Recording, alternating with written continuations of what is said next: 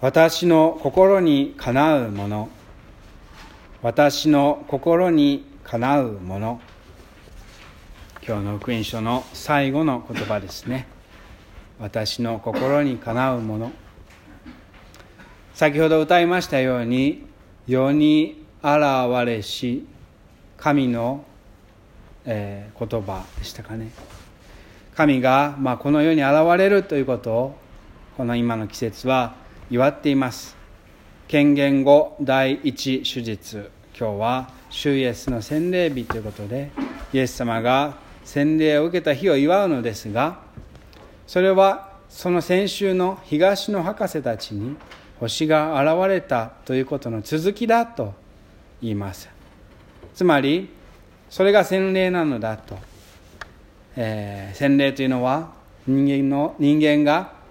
ある NPO 団体に入ることを決意することよりも先に人間の行いや決心や告白よりも先にまず神の恵みが私たちに現れてあなたは私の愛する子だ私の心にかなうものだという神の声を聞くという恵みが現れたことが先にある。まあ人生の決意表明であれば、まあ、洗礼者ヨハネの洗礼でしたがイエスの洗礼はまずもって天の宣言あなたを愛しているという宣言が天から響くというそういう恵みの表れです。まあそこに私たちの幼児洗礼というものの基盤はあるのですけれども自分の洗礼への自分が受けた洗礼への神の奇跡を感謝する日になっています。私の心にかなうもの。しかしイエス様はまず私の愛する子というその声を天から聞いたと聖書にあります。もちろん私たちも自分の洗礼を通してイエス様につながれてこの声を聞くわけです。それはまあ洗礼を受けていない人も人にも神はこう語りかけておられるのです。私たちは本当は本当の人間というのは神に愛されている神の子供なのだ。それがまあキリスト教の本質と言ってもいいでしょう。キリスト教とは何ですか？あなたは私の愛する子。それだ。無条件の愛ですね。何をするまでどんな行いよりも先にそのあなたの存在がありのまま父のかけがえのない天の父のかけがえのない子供として肯定されている。私たちも洗礼でこのイエスにつながれていることで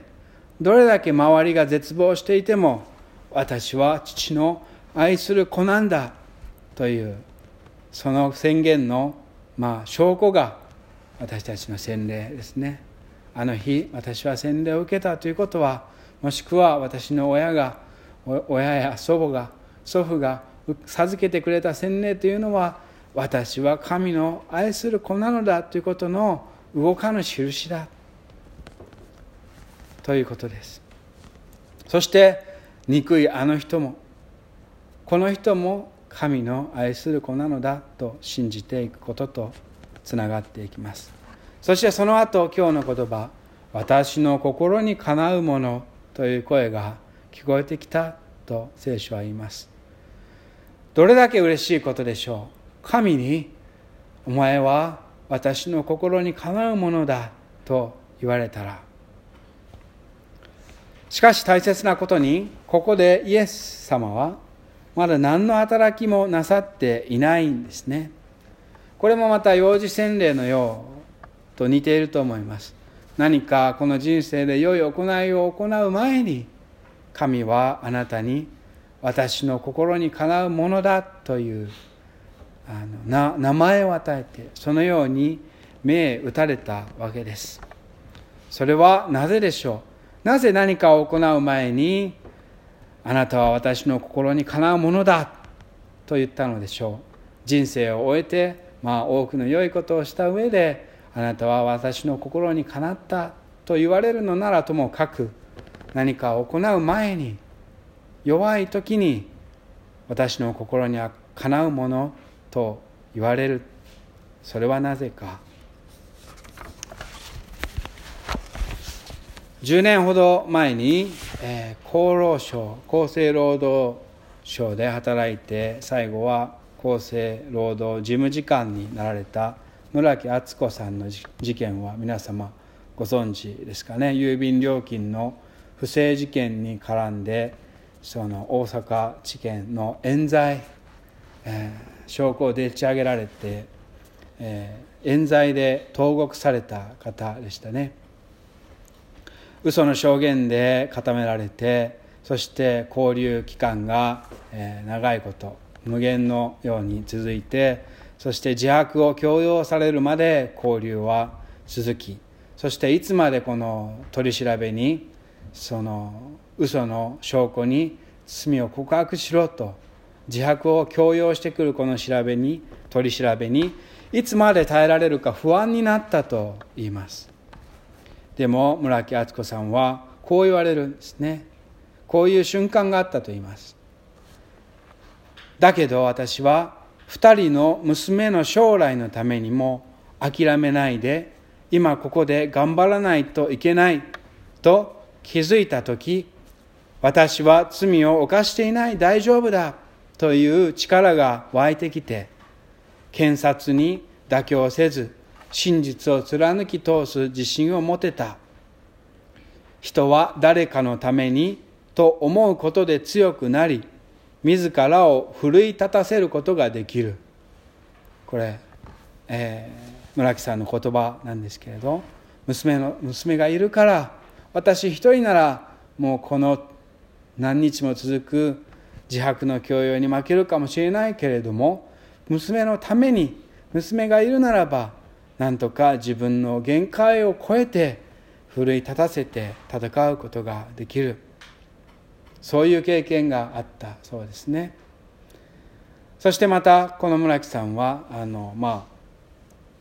その拘置所の中で見た若い女性の再犯防止の活動にまあ、あの無罪で出てきた後関わるわけですけれどもそのまあキーワードがよく言われるのが居場所と出番という言葉ですね。居場所が大切だっていうのはまあ教会の人よく聞きます。どんな人にも社会の隅に置かれる人にも居場所は大切だ。しかし村木さんは言いますね。人は必ずまあ居場所だけではなくて誰かのためにの出番が必要なのだ、まあ、村木さんの体験に言えば娘のためにこの冤罪を勝ち抜くということでした。誰かの心にかなおうとする自分の出番がそれこそ人間がまあ苦しい状況逆境の中を生き抜いていく力の源になるのだというのです。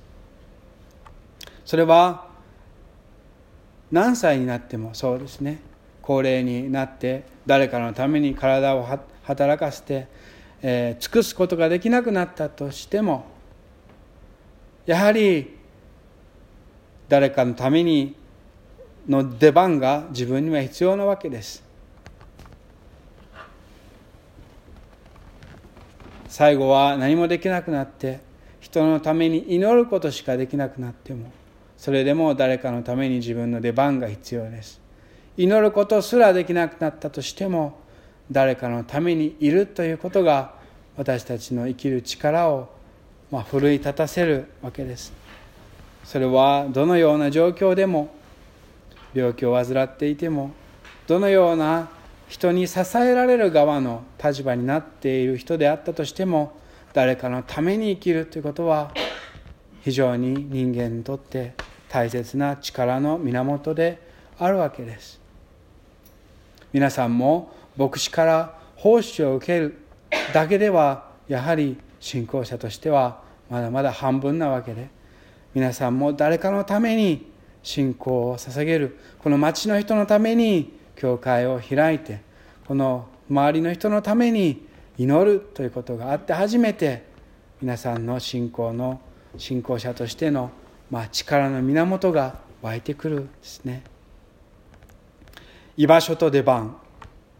主イエスの洗礼の場面で一番最初2つの言葉が言われました。愛する子というのと私の心にかなうもの。愛する子というのはまあ居場所のことですね。イエス様はそしてイエス様につながれた私たちは父の懐天の父の懐に居場所があります。パウロの言葉では私たちの国籍は天にありそこでは揺るぐことのない居場所があります。たとえこの地上で居場所がない思いホームレスな思いをしていたとしても私たちのホームは父の懐にあるわけです。それは居場所。まあこれはよく聞きますね。福音の宣言で。しかしそれだけでなく私たちには心にかなうものという声がかけられています。それは出番です。そして出番というのは誰かのための出番です。自分のための出番というのはまああの違いますね。まあそういう出番もあるかもしれないけど今ここで言うのは誰かのための出番。イエス様によればイエス様の場合は父のための出番です。それはイエス様にとってはその心にかなうものというのはその少し前で正しいことを全て行うという言葉で表されていますけれどもこの正しさというのは倫理道徳の正しさではない、えー、誰に誰が見ても正しいことを行うということではなくてここは神の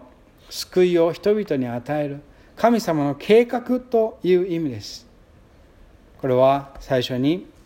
中村さんが読んでくださったイザヤの預言者がバビロニアの保守のに解放を告げる予言の中で、えー、言った民の契約諸国の光としてあなたを形作りあなたを立てたという言葉ですね。あなたを、まあ、イエスを全国民世界中のあらゆる人々と神を結びつける存在にする諸国民の光を照らす。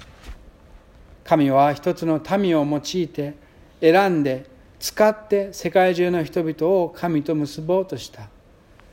神と世界を結ぶために神はたった一人の人を使われたそれが心にかなうものというものの心です。神の計画です。それは私たちにもそれぞれ与えられている。神の計画です。あなたに与えられた神の計画です。しかしまあその故郷に帰ってもバビバビロニアからエルサレムに帰っても神の誠実を果たさなかったイスラエルの代わりに神は今度は自らイスラエルの民の象徴となって自らその計画を実行します。それはつまり全ての人の罪と死の力を自分のうちに受けてそしてその罪と死の力と一緒に自分が死ぬことでそれを滅ぼして